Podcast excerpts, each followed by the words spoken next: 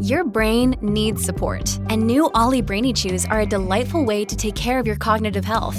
Made with scientifically backed ingredients like Thai ginger, L-theanine, and caffeine, Brainy Chews support healthy brain function and help you find your focus, stay chill, or get energized. Be kind to your mind and get these nootropic chews at olly.com. That's O-L-L-Y.com. These statements have not been evaluated by the Food and Drug Administration. This product is not intended to diagnose, treat, cure, or prevent any disease.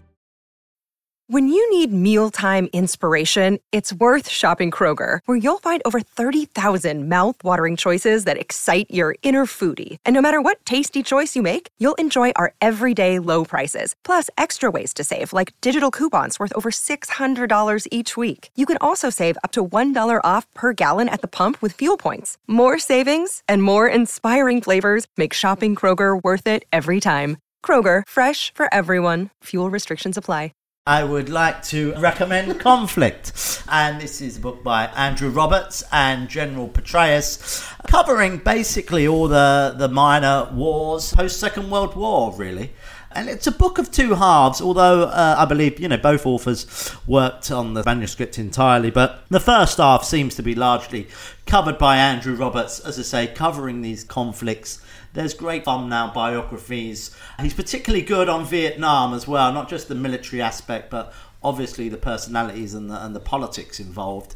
And the second half then shifts in tone, style, structure, where you know General Petraeus was was basically had a bird's eye view of Iraq and Afghanistan, and it, it's a great inside portrait of I don't know some of the sort of chaos and lack of planning you also, he's healthily critical of, of administrations, both Republican and Democrat.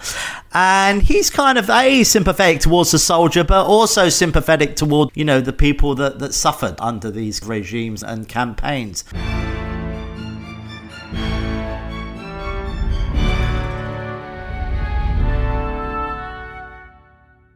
Hello and welcome to the pod. And in this bonus episode, I have a team of novelists and historians joining to chat about our favourite books of the year.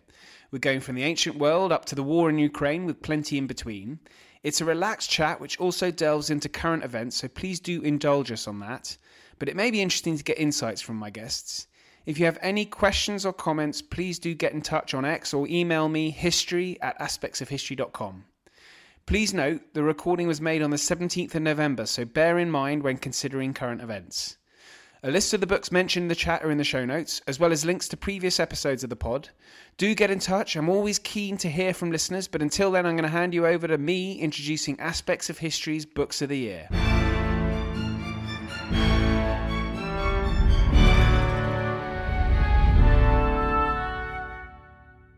Welcome to the Aspects of History 2023 Books of the Year podcast. And for those listeners who were here for, with us six months ago when we did our sort of halfway, uh, it's the same guests again. So we have distinguished historians, authors, writers with us. So I'll, I'll run through who our panel members are today, listeners. It is Roger Moorhouse, distinguished, acclaimed historian. All of those. We have Antonia Senior, a novelist and the Times historical fiction reviewer. Right, yep, that's me. And and Richard Foreman, novelist, publisher, prolific best-selling publisher. Richard Foreman. Uh, thank you. Did any of the other panel pick up how disappointed he said when the same people are here? yeah, there was a whiff of that. Well, as before, listeners, there have been a few drinks consumed, so that might be why uh, people laughed along to that very unfunny comment. So we're going to kick off with our books of the year, and I'm going to start. And listeners, you may have listened to previous episodes with some of the authors here, and some of the authors have not appeared on the podcast. Uh, but what we decided to do was to have a nice informal chat where we're all going to talk about the books that we really enjoyed 2023. And I, I'm going to start with a book that came out in September.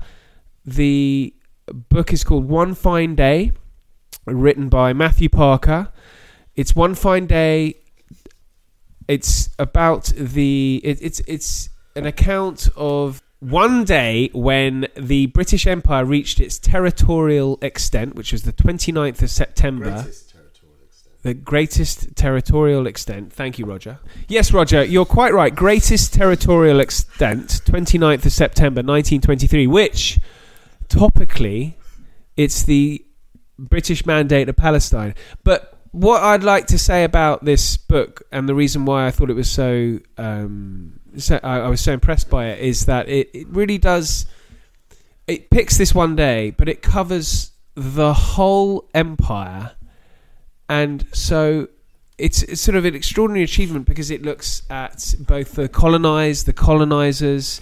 It and it doesn't. It's not judgy in any way. It just looks at it impartially, and uh, what that's what I love. You know, I don't really. Um, I suspect I know what Matthew thinks about the Empire, but I didn't know that from having read the book, and so uh, it gives a voice to I think uh, people who didn't really have a voice before in in um, uh, in that period of the empire, and and there's some just fascinating stories coming out of it. I mean, uh, in particular, the one part I love was him looking at Malaya, and I talked to him about this. Is I'm a big fan of Somerset Maugham, and Somerset Maugham travels to Malaya and stays with a lot of these um, planters, um, and and it's just he he looks at it from Somerset's Maugham point of view, the subjects of Somerset Maugham's um, uh, uh, novels, but also the um, the Malayans themselves, and it just gives a really rounded picture. If I just picked one country in the empire that was hugely economically important to the uh, British Empire at the time,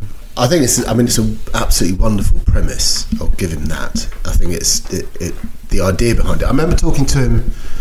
It must have been. I mean, it's been quite a long, a few years in the production. This one, hasn't it?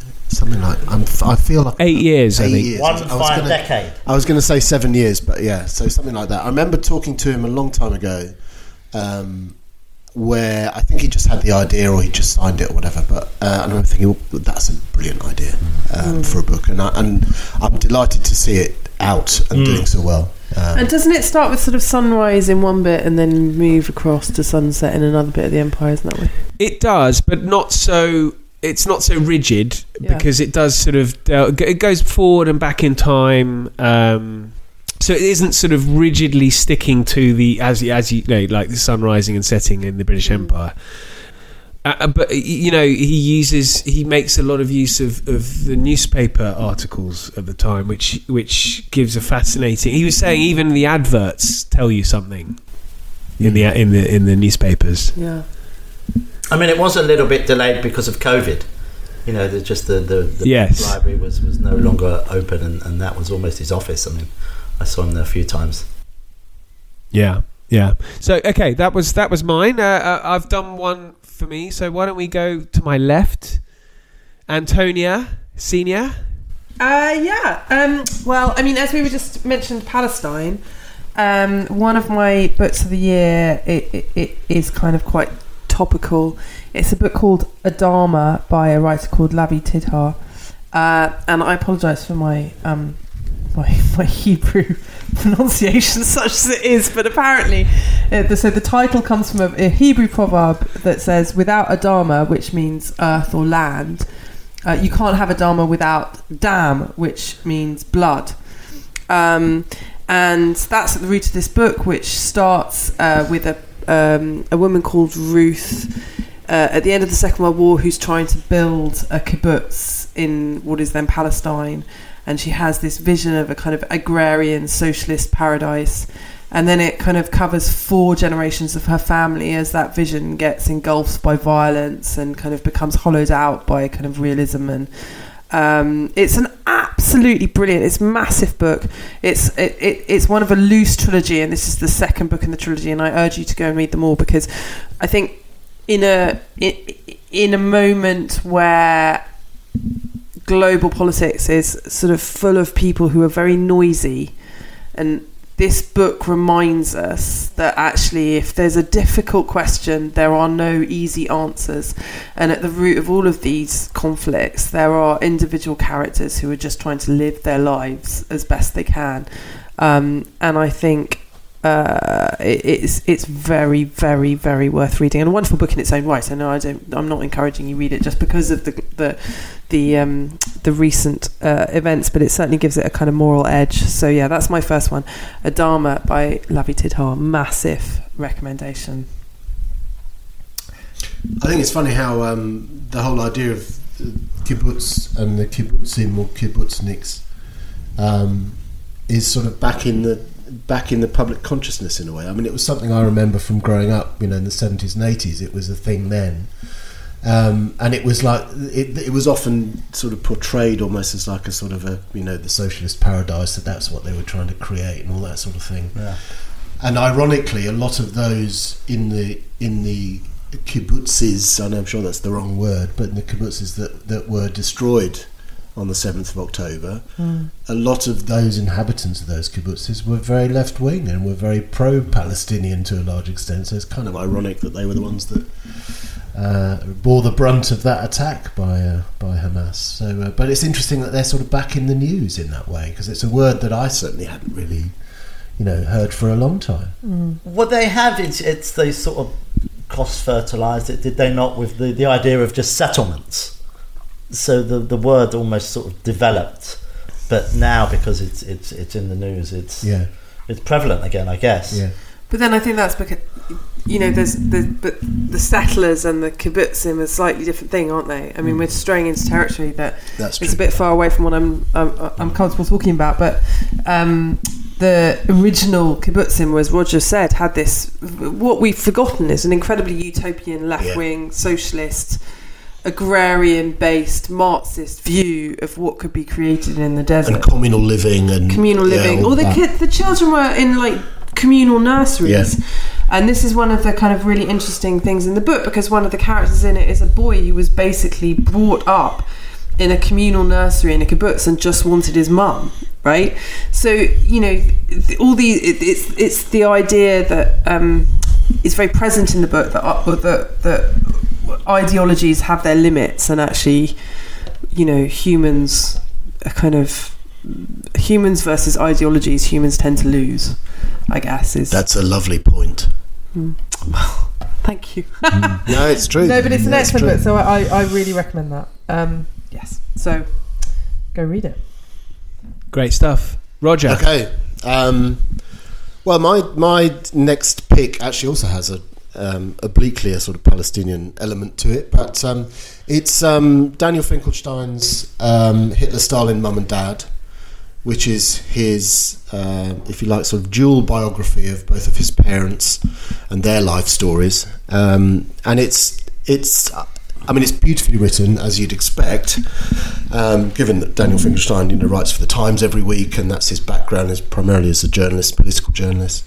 Um, but uh, it, it actually illustrates um, an area of history that I've worked in a lot, you know, to, to, some extent, sort of Polish history, Central European history, and brings that to a whole new audience, which I have, you know, you just have to applaud. Sometimes you just have to say that, you know, a book like that comes along and it does it very well and it reaches a very wide audience. And in the process, we would hope, um, you know, brings new, new tranches of readers to, to other people writing in the field. So the two branches of the family, there's the Wiener family, who are German Jews, um, who left Germany um, after Hitler came to power in 1933. They went to Holland. The the Wiener's two daughters there that grew up um, in quite close proximity to Anne Frank, for example, in uh, in Amsterdam, and the Wiener side. Uh, Alfred Wiener became the, the, the founder of the, the Wiener Library in London, which is very well known. Um, he was a great pioneer of sort of collecting uh, evidence of the misdeeds of the Nazis, um, and that's what became the basis of the Wiener Library.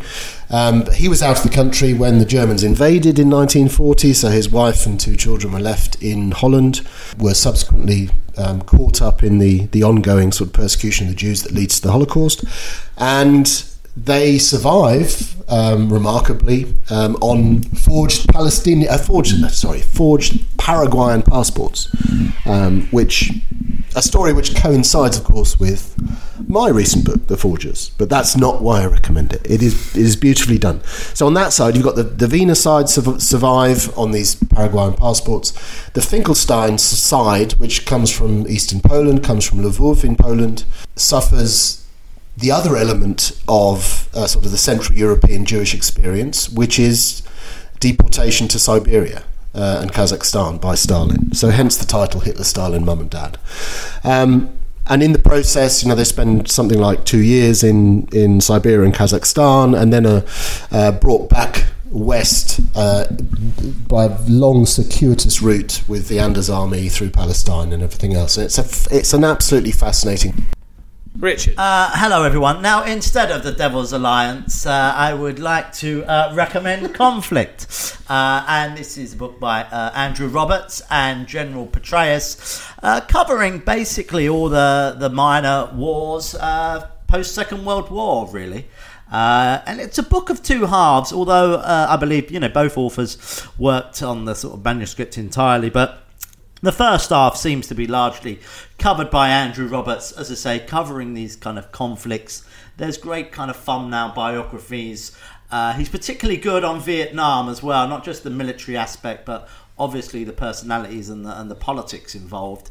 And the second half then shifts uh, kind of in tone, style, structure, where you know General Petraeus was was basically had a bird's eye view of Iraq and Afghanistan, and it, it's a great inside portrait of, I don't know, some of the sort of chaos and lack of planning. Uh, you also, he's healthily critical of, of administrations, both, you know, Republican and Democrat. And he's kind of, A, sympathetic towards the soldier, but also sympathetic towards kind of, you know, the people that, that suffered uh, under these kind of regimes and, and campaigns.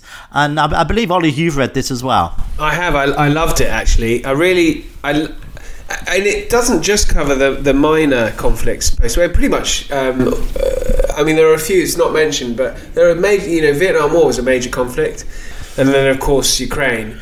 But the Vietnam War you're absolutely right to bring that one up. It's absolutely uh, fascinating reading. A master of counterinsurgency talking about a war that did not really get to grips with the counterinsurgency as, as, as, as well as it perhaps could have uh, I think it's something that that war, the Vietnam War, is interesting to me because I think it's something that is in the deep core, the, the sort of the heart of America, many Americans, Yeah. and it's something that we many of us don't really appreciate. And so uh, to see to, to read uh, Petraeus' account of, of the Vietnam War, which is obviously a, uh, clearly a uh, a conflict that is taught at West Point and many other academies um, of uh, what one would imagine how not to uh, to, to to do a, a, war like that, and you know remains to be seen whether we'll see anything like that again. But the what, what I loved about the Vietnam War episode, and I'm sounding like I'm slightly obsessed with the Vietnam aspect of it, but the, uh, Petraeus writes about the Marine Corps had actually nailed how to do the counterinsurgency in Vietnam, as opposed to Westmoreland and, and his uh, and the and the U.S. Army, and so I find that really interesting because it speaks very much to Petraeus' approach to Iraq, uh, Iraq and Afghanistan, where his surge approach had great success. And then, of course, it's always interesting to hear Petraeus uh, on current events. No, he talks with his. I mean, obviously he's got natural authority, but he's actually an incredibly talented writer as well. Uh, you know, his job is is to communicate, and, and he does that incredibly well. He does indeed. I don't know if either of you have. I mean, I think Andrew Roberts is always worth reading, whatever he writes. To be honest, I think he's he's a fantastic historian. Um, I mean, anything I'd say, I, I was uh, you mentioning Vietnam there, and uh, and you mentioned Ukraine as well. Um, it was interesting. On another podcast a couple of weeks ago, we were talking about um, the casualty figures, Russian casualty figures in Ukraine, um, and it looks like. I mean, the, the figures are not entirely clear. It's a bit of a guess, but it looks like they're up. The death rate or the death figure for the for Russian soldiers is up above hundred thousand.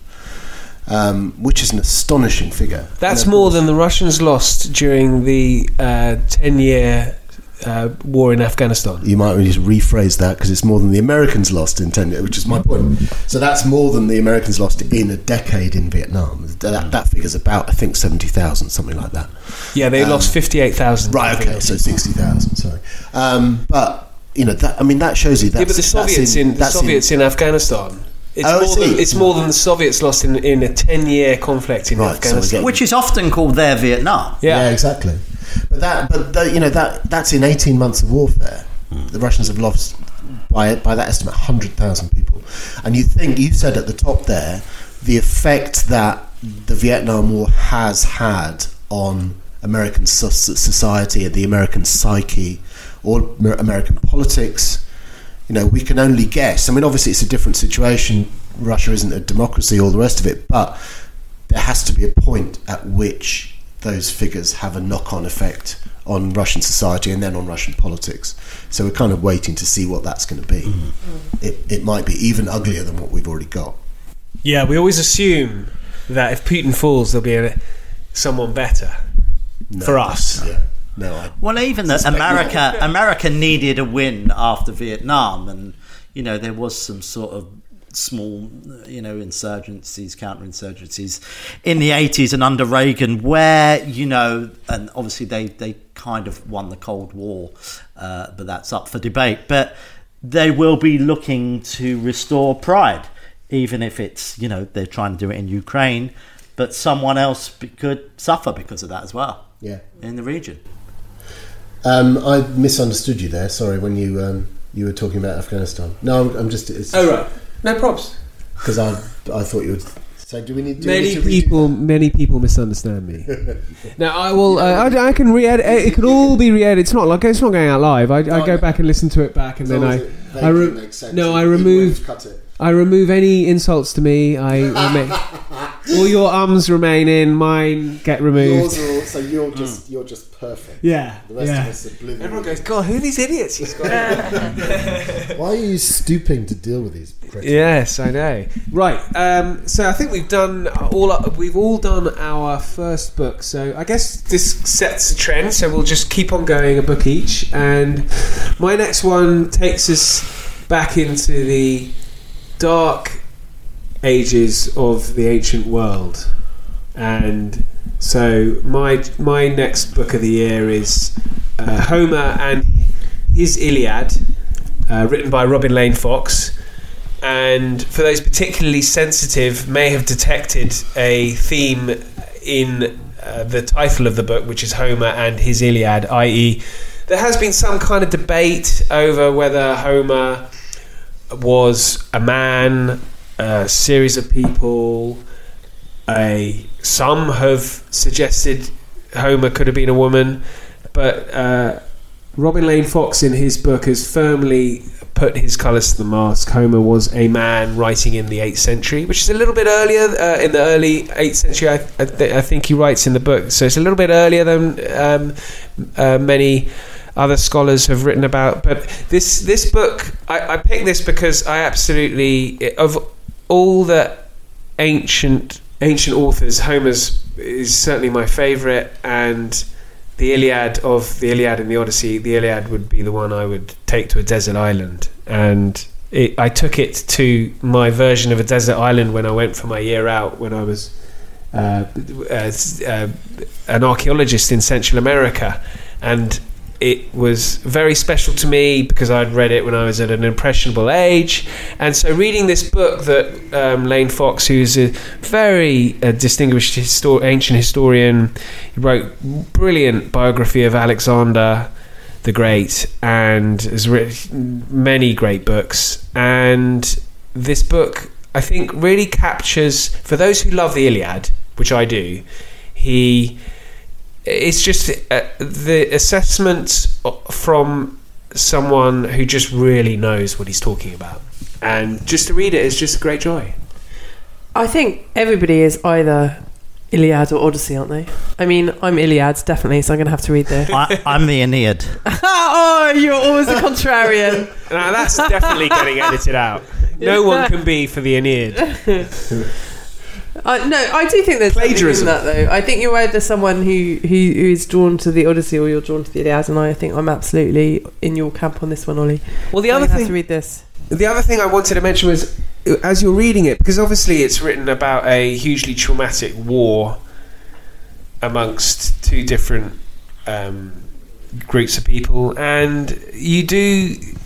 At the beginning of the book, there's an uh, opening quote which is from Oliver Stone, who himself fought in Vietnam, and who Robin Lane Fox knows through work in Hollywood. But um, you know, you do think of, of contemporary wars and uh, the war in Ukraine. You know, there, there, there's a huge amount of pathos in the Iliad and fury, all sorts of emotions are, are, are, stirred in the Iliad, and it does make you think of contemporary events as well. Which is why I think it's a very relevant book to to. Um, for it to be published, and it is a fantastic book to read, and I, I couldn't recommend it enough, really. Well, I'm sold. It's on my list for Christmas. Please, Santa, if you're listening. Uh, so, well, Antonia, what what is on your other? Uh, well, you actually you must have read it, so it won't be on your list. What could we be on our lists? Well, uh, so I want to talk about Elodie, Elodie Harper's Temple of Fortuna, which is the third and concluding book in her trilogy about Amara, who is a prostitute in um, ancient Pompeii. So we're continuing the ancient theme. Um, I think it's one of the best historical trilogies I've read ever. I think it's wonderful. I think it's completely immersive. It puts you right in there if where you want to be. Just looking at me suspiciously. If where you want to be is a brothel in Pompeii, you're right in the middle of the action. Um, no, it's a wonderful book. Um, I was worried for her because it felt a bit like when you were reading the third book in the Henry Mantel trilogy that you knew you know the ending, right? There's no spoiler alerts here. You knew that Cromwell was going to die. With Elodie Harper's book, you know that Pompeii is going to get obliterated by Vesuvius. So your question mark is I know it's going to happen as the reader, you know it's going to happen as the writer. Can you pull this off? And the answer is yes, she pulled it off completely triumphantly. The last, I guess, fictional take on Pompeii I read was Robert Harris's Pompeii, which is what, 10 years ago more, which I thought was, and I'm a big Robert Harris fan, I thought that was distinctly average. Elodie absolutely smashes it. It's completely brilliant. You are with them all the way as the burning rocks rain upon their heads and the sun is blotted out and Pompey, the you know the general, the, the, the admiral is um, not Pompey. What's his name? Pliny. Pliny. Pliny. The admiral Pliny. is kind of lying on the floor, like sort of you know. I just can't tell you how good it is, and I urge you all to read the book. And I took my kids to Pompeii in October, just gone, and um, I felt Half, half term, you didn't take them out of school. no, half term, obviously, darling. No, I didn't take us out of school even for classical education purposes. Um, and I felt like uh, uh, uh, with Elodie's kind of works in my back pocket, it gave everything a kind of useful perspective, and I, I, I thank her for that. It, she's great. Is this the third in a trilogy? It's the third in the trilogy. Absolutely fantastic. And I, I really recommend it. I mean, I'm, I'm, I'm looking around at my, my fellow panelists thinking not many of you have, have read a trilogy about a, a Roman prostitute. I, promise you'd like it. And it has a wonderful, this one has a fantastic cameo from um, Domitian, the kind of evilest of the emperor, emperors. It's brilliant. He's I mean, I think Evil. uh, a book about a, a Roman prostitute, she was always going to pull it off. she, and she did. I, I Good must style. defend Robert Harris's Pompeii book. I, I thought was excellent, better than his other Roman books. The Earth Moved. Oh. oh, you don't like the Cicero ones? I don't think. I think the first Cicero book is excellent, but then they turned into hagiographies. Wow, controversial. I I thought the Cicero books were really good. I agree with you; they get weaker, but I thought his Pompeii book. Sorry, Robert Harris, I love you, but it was my least favourite of all your books. I just thought it was a bit meh. And how you can be meh if you're doing one of the most important from kind of corruptions of all time. And I, Elodie Harper's version is not meh. the thing I love about her as well, she's entirely unsentimental. So you know, love doesn't conquer all. You know, she's brilliant. Anyway, read it. Great stuff. Roger. Right, um, I'm going to shamelessly drag us back to the 20th century, uh, which is my stomping ground. But I am talking about the last book of a trilogy, so there is a beautiful uh, symmetry there um, to our to our previous pick uh, of Antonia's. Um, so my my next book is uh, Frank McDonough's um, The Weimar Years, the history of the Weimar Republic, uh, 1918 to 33. Um, Frank is a, a former academic, now retired. He's spent many decades in, in academia up in the uh, John Moores University in Liverpool. Um, has become one of the nation's authorities on the Third Reich. Uh, if you've seen any of those sort of documentaries on uh, on television or the wilder reaches of satellite television, you've probably seen Frank. Um, if you've seen a Scouser talking about Hitler, you've probably seen Frank. Um, and he's, uh, he's, you know, he really knows his stuff. He writes very, very well. Uh, really accessible, um, very thoroughgoing. And he brings all of those sort of um, years of scholarship to bear in this uh, in this trilogy. Um, and the last one, it kind of, to some extent, it went backwards. He did the Hitler years, he did the war years, and now it's the Weimar years. So he's just kind of talking about the run up to Hitler's seizure of power in 1933 uh, and the reasons for the failure of Weimar. Um, and of course, what was good about Weimar, which is certainly in his opinion, and I think that's I think it's justifiable.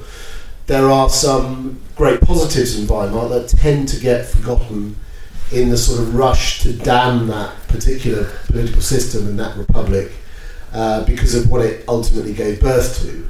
Um, and he makes the point as well that you know there are sort of um, more fundamental failings, perhaps, is a lack of a certain lack of belief in in democracy and the democratic system. Um, I mean, my argument always on the on the fall of Weimar is that it's primarily economics. It's that sort of old, you know, Clinton argument that it's the it's the economy stupid. Um, I think that's the primary reason. I think his view is a bit more nuanced than that, which is fair enough. But you know, he brings all of that scholarship to bear. Beautifully illustrated, beautifully written volume, um, and yeah, absolutely deserves to be on that on that list. Was that your favourite part of the book? My favourite part of the book is uh, when you talk about 1923. So 100 years ago, almost to the day that we're talking, if you start talking about the hyperinflation, 1923 is a really, really important year. And I actually, in the previous session that we had six months ago, I talked about uh, Mark Jones's book 1923, um, which is fantastic, which looks at that year in isolation. Frank writes about 1923 in this book with, with great aplomb and using lots of lovely original sources, and it's a, and it's such a turning point as well because that was, you know, it could have been a very very short-lived experiment. I mean, I think it's my favourite part of the book as well. Uh, push. Oh, very good, very good. I hope listeners got that. Well, I didn't get it. At Putsch. Wow. Very good, very good. Wow. Right, it's like that. Sometimes really brainy. I hope Frank would get that. I didn't hear it. I thought he said uh, push. Well, it was a it was a mixture. Well, I'm glad you mentioned Mark Jones's 1923. I know it's not on our um, list to talk about, but he wrote for us and his book. I know you are a big fan of Yeah. Roger. In Yeah, fact, well- it was off the back of our chat it, halfway through the year that I got in touch with him to get. Yeah, I know. I mean, that's another great book. I mean, that's again. I have to say, I mean, Frank falls into the same category. Frank now retired, but Mark Jones. I have to preface this by saying, for an academic, he writes really well. You know, I mean, academics almost have writing skill thrashed out of them. Let's be honest, uh, by the rigors of of uh, writing for academia, and and Mark writes really, really well. Um, so you know, I know that's probably damning with faint praise, but um, It is, but we're all for that. uh, Richard. Well, I was about to uh, talk about Spies by Calder Walton, but I've just been slid uh, a piece of paper to say mention the Forgers uh, by Roger Moorhouse, and I'll let the listeners guess uh, uh, who has, has stood me that piece of paper. But uh, I know we touched upon uh, the Forgers in, in the previous uh, half of the year, but that was actually when the the book uh, uh, before it came out. And obviously, it came out, uh, I think, around mid August. Uh, came out to rave reviews, uh, lovely sales, and most of us around this table have, have read, kind of enjoyed the book. But it does now kind of unwittingly and depressingly contain more relevance with, with what's going on. I mean, obviously in, in Israel, but also I would argue far more in this country where a fair few people need to be educated about the Holocaust. Those people who's kind of uh, bandy around the word, you know, Nazi, Holocaust, and make these kind of false comparisons. Uh, so for that reason alone, I'd kind of recommend the Forgers as uh, a book that obviously is about some uh, decent and efficient uh, civil servants and bureaucrats. On that alone, there's they're unicorns almost. uh, but uh, it's it's just incredibly. Uh, I mean, the, just the portrait of the Holocaust, and I think I've even said to Roger, you know, I think one day he should uh, write history of the Holocaust, and hopefully there's some publishers out there will give him a load of money to do so because it will be a great book. But this book does touch uh, upon sort of some general lessons of the Holocaust, which are resonating at the moment about the indifference of of some people. Uh, the old sort of enemy and disease of anti-Semitism uh, was prevalent then, and unfortunately, it's depressingly prevalent now. So, if there are anyone perhaps tempted to go on a march soon and sort of in one hand uh, hold a kind of terrorist sympathiser's hand and in the other an ill-judged placard, uh, you may want to uh, read Roger's book because uh, it will give you a slight education. I couldn't agree more with Richard there. Sorry, I mean it, this isn't a blow smoke up Roger's arse session, but it is a wonderful book. Um, um, and the revelation to me reading it was um, I hadn't, I think, appreciated the fact that the Holocaust was so legalistic and bureaucratic. Like this was not something that I had really kind of uh, understood that evil could be so sort of you know paper and pen based. I guess one you know you, you have this sort of like notion maybe that it's a sort of you know almost organic because that makes it better. But no it's the fact that it was so legalistic and I thought that was so interesting. And actually just picking up on one of the earlier books that we've talked about Danny Finkelstein uh, wrote a column in the newspaper where he talked about um, the fact that his family had originally been not Zionist and then World War II happened and one of the camps were liberated was liberated. I can't remember which and I'm sorry for that. But one of the camps was liberated and the the allied soldier liberating it said you're free to go. And the Jewish prisoner said where do we go?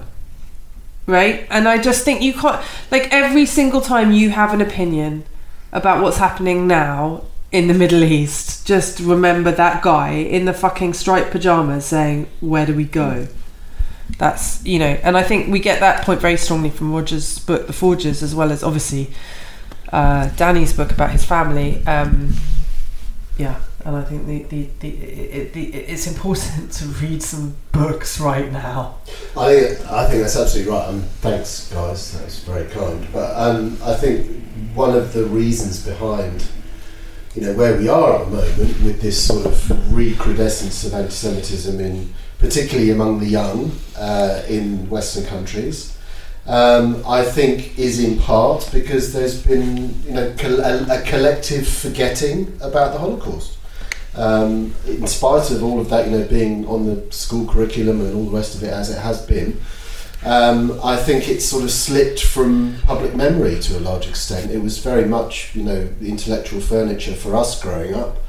Um, and I think it's a little bit slipped from memory. It seems like ancient, ancient history to uh, to our do you think that's inevitable in one sense though? Because you know genocides of history have not for our generation who are a bit older than a lot of the people marching right? For our generation genocides of history are not the same as the holocaust. We can maybe even joke about them right? But the holocaust holds a special place in the kind of pantheon of horror right? Mm. but maybe that's just a function of the fact that we're of a certain age and there were survivors and it was talked about and it was an issue.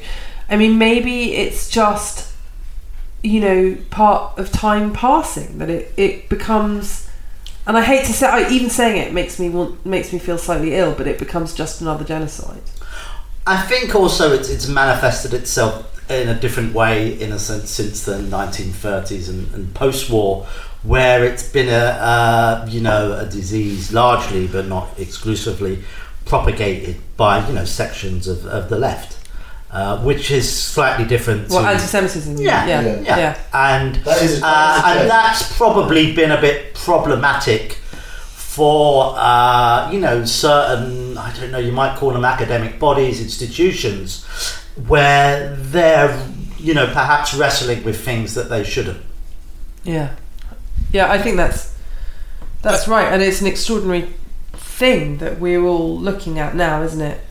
Where we see people siding with forces of anti-Semitism that we thought were dead, hmm. and they're alive and marching down the hmm. streets towards Whitehall, and it's extraordinary. So I, I agree with everything you're saying, but one thing I would say is that I I, I looked at social media and saw these marches and, and you know on social media and would completely agree. Yes, it's littered with anti-Semitism, but I did actually go down to Vauxhall Bridge last Saturday, and I was uncomfortable with the march even happening. But I did go down to have a look just because I didn't want to uh, get all the information off the dreaded social media. And listeners know my view on that. But uh, I didn't.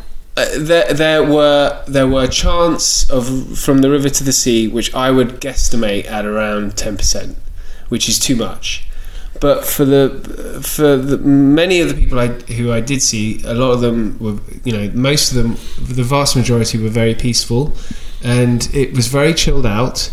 And so I can only say what I saw. And and I would and I I think a lot of them are misguided. And I would 100% support their right to march because I support freedom of speech, but I also support my right to think that it's a dick move. Yeah, yeah, I know, I get that completely.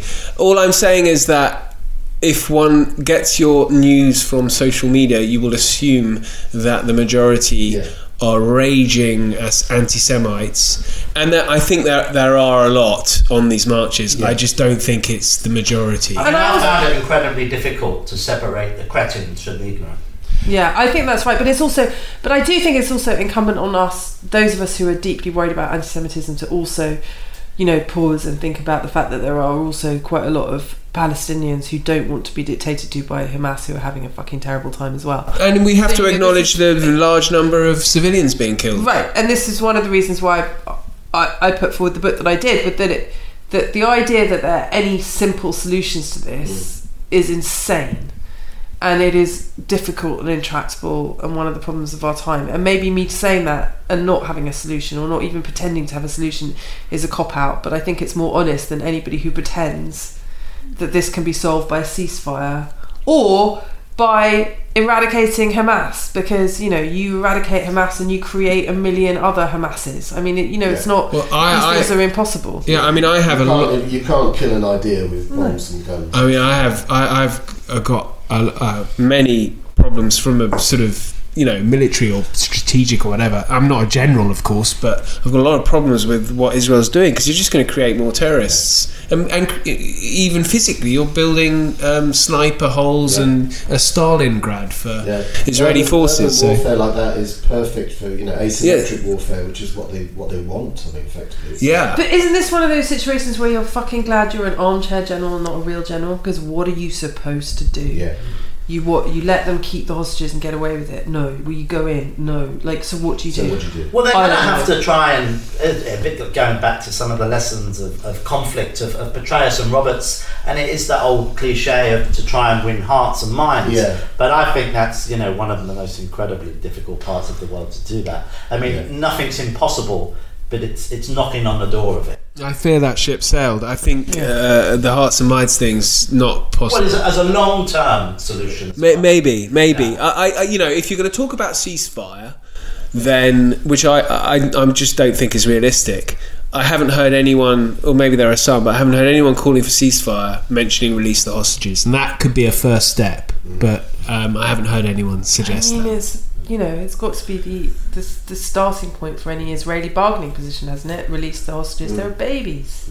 Yeah, Anyway. but but do we hear that in the parliamentary motion that did not get passed in, in, in Parliament? We didn't. I mean, one thing to bring it back to some books as well, uh, in terms of, uh, you know, the, the, the story of, of the region and, and what's going on now. It's, it's obviously uh, completely intertwined with history. So I would urge people, if they haven't already, because it's sold God knows how many copies, to read Jerusalem by Simon Sebag Montefiore.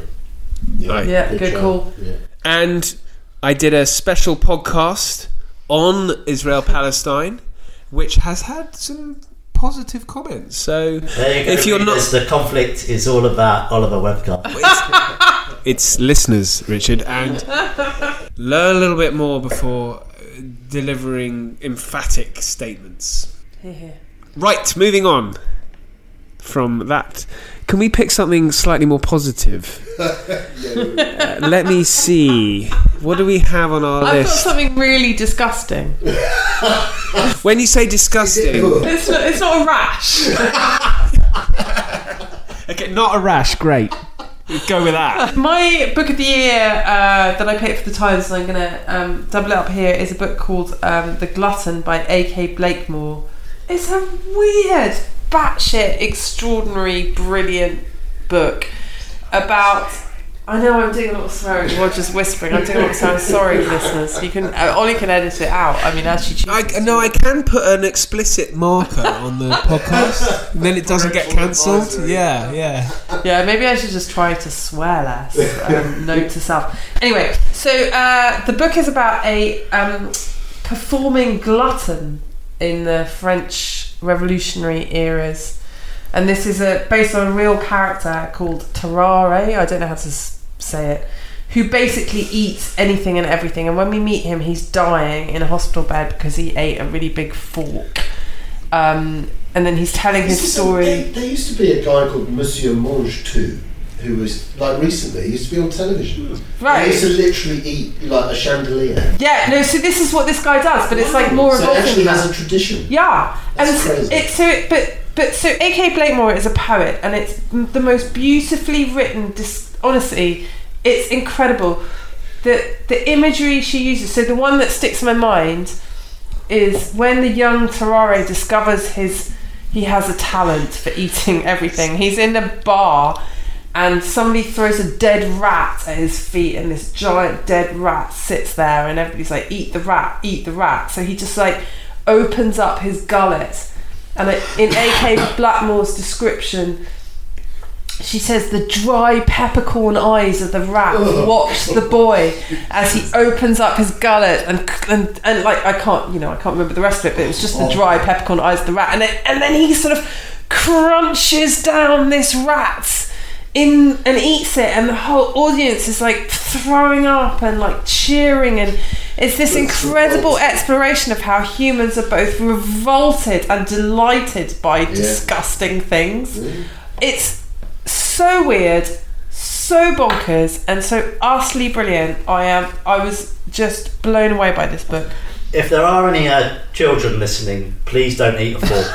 it's the proper thing to do. it is the wrong thing to do if you want to eat a rat by all means I remember reading in the nineties about a guy who ate an airplane, but. Yeah, that was the same guy. oh, Surely, Monsieur Mange Tout. oh right, yeah. Well, you know, this sounds like really. They, they I- got him on when Uri Geller was busy. I'm, the I'm, lizards but I'm definitely going to get that for a family member for Christmas. I think because there's someone in particular I think would enjoy that. He c- describes himself as a hedonist, um, so perhaps he needs some. Um, There's the limits of your hedonism. right? yes, exactly. I mean, it, it, I I can't quite. If any of you have read um, Patrick Süskind's Perfume, it's slightly resonant of that. It's a the the um the way she gets across both the kind of disgustingness and the beauty of being human is an incredible thing. Um, That's- I'm back to the rash now that I don't have. Yeah. I'm quite tempted by that. It's That's the way you've sold good. you've sold that. I think that was brilliant. Yeah, she's awesome. I um I I feel a bit guilty because obviously, as I say, I, I do review historical fiction for the Times, and her first book was about witches, and I kind of swerved it because I'd read so many books about witches. And then I realised afterwards that I'd Yeah, made a you wish you mistake because it was a Yeah. very good book, and I read it later. And this one uh, is absolutely brilliant, and I think she's an absolute star. I think she's going to go all the way. She's she's the real deal. Great stuff. So, I think Roger. Yes. Back to the 20th century. Are you astonished? Funny, all, all three Surprising. listeners, all three choices. If you haven't picked up, uh, 20th century, 20th century, Central Europe. uh, involving Second World War or pre-Second World War. Pre second one. So the, the, the, the last What one for me, the last one for me is uh, Anna Reid, uh, a, a nasty little war. It's called, which is about the Allied intervention um, at the end of the uh, uh, Russian Revolution. Um, so for those that don't know, the Allies collectively, that's you know the British, the French, the Americans, the Japanese, uh, invade in various places across from, from Vladivostok to Ar- Archangel to you know the, the Caucasus uh, to try and, as as Churchill put it, strangle the Bolshevik baby in its crib, which is such a Churchillian. hideously lovely line. It's just so Churchill. It's It's a bit of a wonderful. shame he didn't manage to strangle the ball. Yeah, absolutely, absolutely. But it, and it's Was Churchill the driver behind the British uh, intervention? Uh, to some extent, I suppose it's, bi- it was bigger than Churchill, but I think he was probably one of one of the drivers there. Yeah, um, but it, the, what's what's interesting about it is you know, a number of things. The first thing is that you know the Western powers collectively were pretty much tired of war by 1919, 1920. Right, they were kind of done. So there's this sense of sort of ennui eh, that, that comes across in the book, and it's I mean by the way, it's beautifully written. It's absolutely beautifully written. Um, so this sense of ennui and just kind of, you know, to, to some extent going through the motions and being corrupted by being in, you know, revolutionary Russia, which was a kind of a mess of a place, you know, already prior to the revolution. Um, so th- there's all sorts of elements where they just can't be doing this anymore. Um, and yet they're trying to, you know, trying to, de- you know, defeat the, uh, the Bolsheviks. Um, so there's all of that element to it, and then I think crucially, I think this plays into an element which comes back to the present day, which is that you know we talk we talk a lot, or Russia talks a lot now about you know this fear of encirclement and its fear of its fear of Western intervention and Western invasion, and the rest of the world looking out says, well, hang on, you're the aggressor here, you're the ones that have invaded Ukraine, but this is because it's so ingrained in the Russian mentality that they are the victims. And it goes back to a large extent to, to that episode of the Allied intervention. So this is actually a really crucial moment, a crucial episode in the creation, if you like, we can call it, you know, of the Russian psyche, uh, of how Russia sees the world and how Russia, in, in particular, sees the Western world. So it's really important in that respect to how we view today and how, how Russia views the, the war in Ukraine and everything else. Um, so that that's really pertinent, but it's just a beautifully written, beautifully well researched history book, and I, I really recommend it. Yeah, it's interesting because when you add, add add into the fact that they lost what twenty odd million in the Second World War, more, Yeah, more. Yeah. Oh. more. Well, that's Well, 25 is well, conservative, is it not? Yeah, that's that. We have to be careful with those figures because this is you know I could I could go on. Um, you know, Russia, the state of Russia now, the Russian Federation has kind of taken the mantle of the Soviet Union. Um, the figure of whatever it was, 26 million war dead, was a Soviet figure. Was the Soviet Union? It wasn't Russia, right? the vast majority of those were non-Russians. So Russia has kind of, by sleight of hand, because, it's set itself up, the Russian Federation sets itself up as the successor ta- state to the Soviet Union. It's kind of taken the mantle of those 26 million, however, however many it was, war dead, and said those were ours. Those were Russians. They weren't Russians, right? At least 8 million of those were Ukrainians. They're also Balts, they're also Belarusians, they're you know Georgians, every other nation under the sun within the Russian Federation and beyond. So we have to be careful of that sleight of hand because Putin's regime is quite happy to say, you know, 26 million Russian war dead, and to instrumentalise that and use it as a weapon. It's simply not true. So Yes. that has to. We have to be very careful with that. Um, a very important distinction. Thank you, Roger. Um, I can't wait to read that book because I've been completely obsessed with that, the Allies' intervention in the in in the Russian Civil War since. Um, do you guys know about Derek Robinson, who's like the best writer of historical fiction of the 20th He century? the ex-pilot. Yeah. Well, he was Piece of cake? Yes, piece of cake. Um, Goshawk Squadron, absolutely brilliant, superb writer, unbelievably good, and he wrote a fantastic, but I think actually self-published and very overlooked book called A Splendid Little War about exactly this. It was about a volunteer RAF unit who were who were out fighting for the White Russians. And sort of in typical Derek Robinson style, don't really know why they're there, don't really care, just getting pissed, quite cross. Yes. So that comes Like- across as well in Anna Reid's book. That they've just, Just it- it's almost like an adventure. Yeah, And, then, and at the same time, you know, they're, they're all tired of war, and the whole thing is kind of corrupt, and Yeah. it's all insane. Uh, and that really comes across very, very strongly in the book. Brilliant, can't wait. Second book that I'm putting on my Christmas list out of our ones we've done today. That's a That's a win. yeah, it's a win.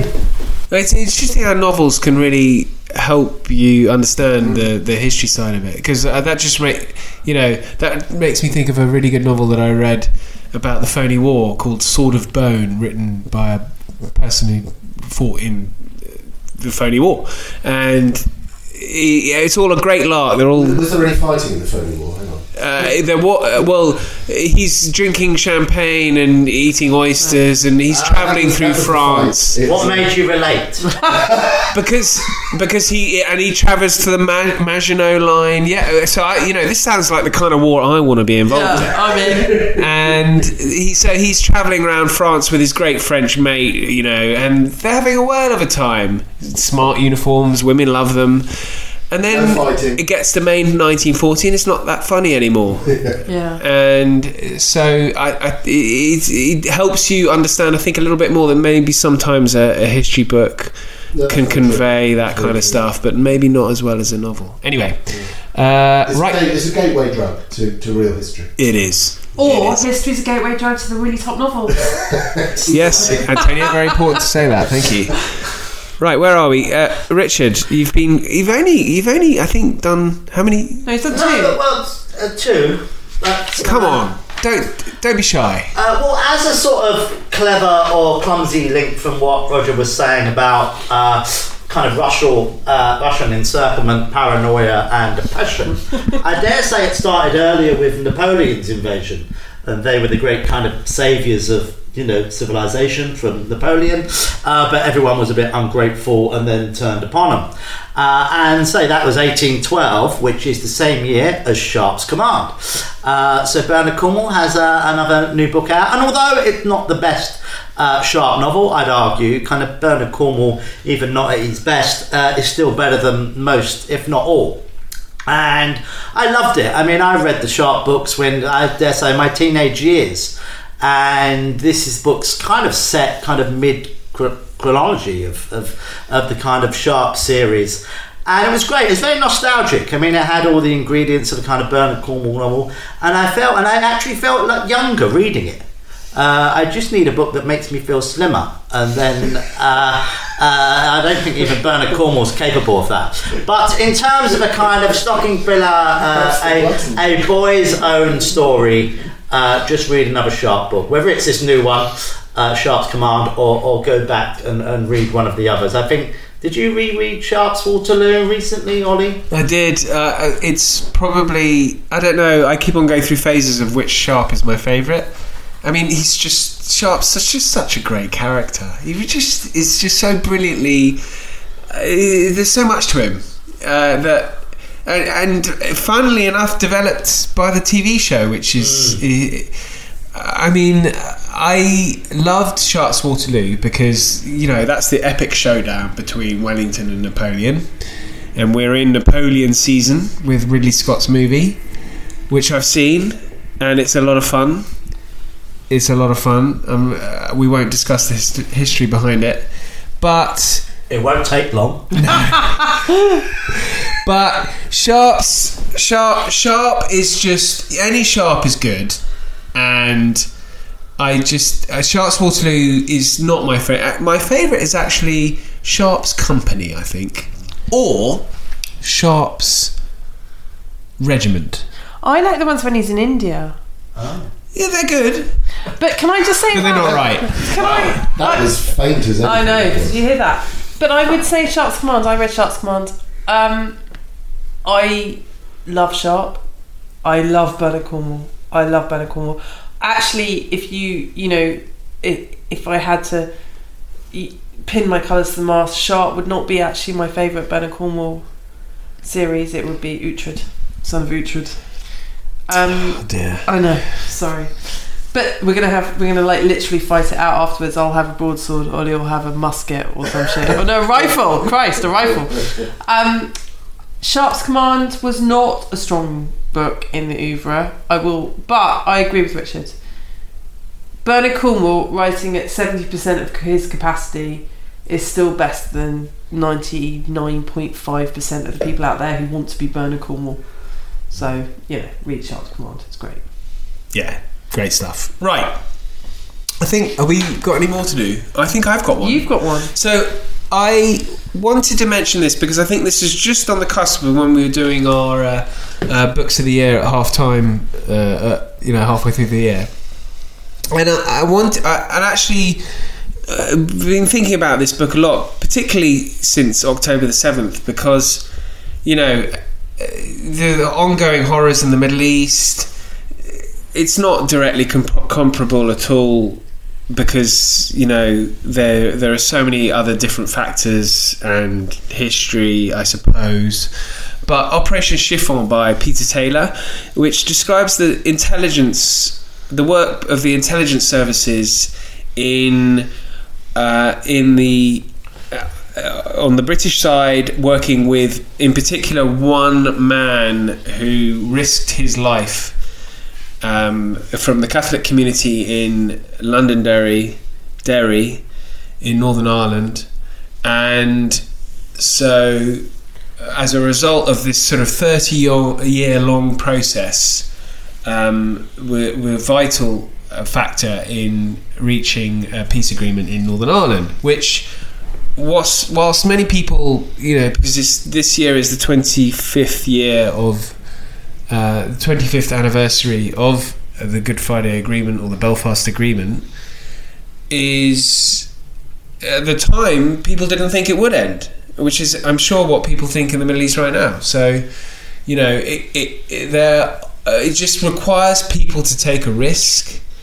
We've seen moderates in the Middle East being assassinated for wanting to take that risk, and unfortunately, that's what it requires. In Northern Ireland, many people lost their lives, and Peter Taylor's book is brilliant at explaining the sort of secret side of what is needed in order to allow politicians to meet. And one hopes that that's happening at the moment, and it needs to happen if it isn't, because it's the only way you get out of this mess. Ollie, that sounds brilliant, but my stocking's only so big. I haven't got room for. I'm gonna. How am I gonna pick that Kindle. one as well? You can get it on Oh, Kindle. well, Kindle. It does sound amazing. Uh, Peter Taylor is a master journalist of Northern Ireland, and actually, you know, I put I put some of my podcasts out on um, YouTube.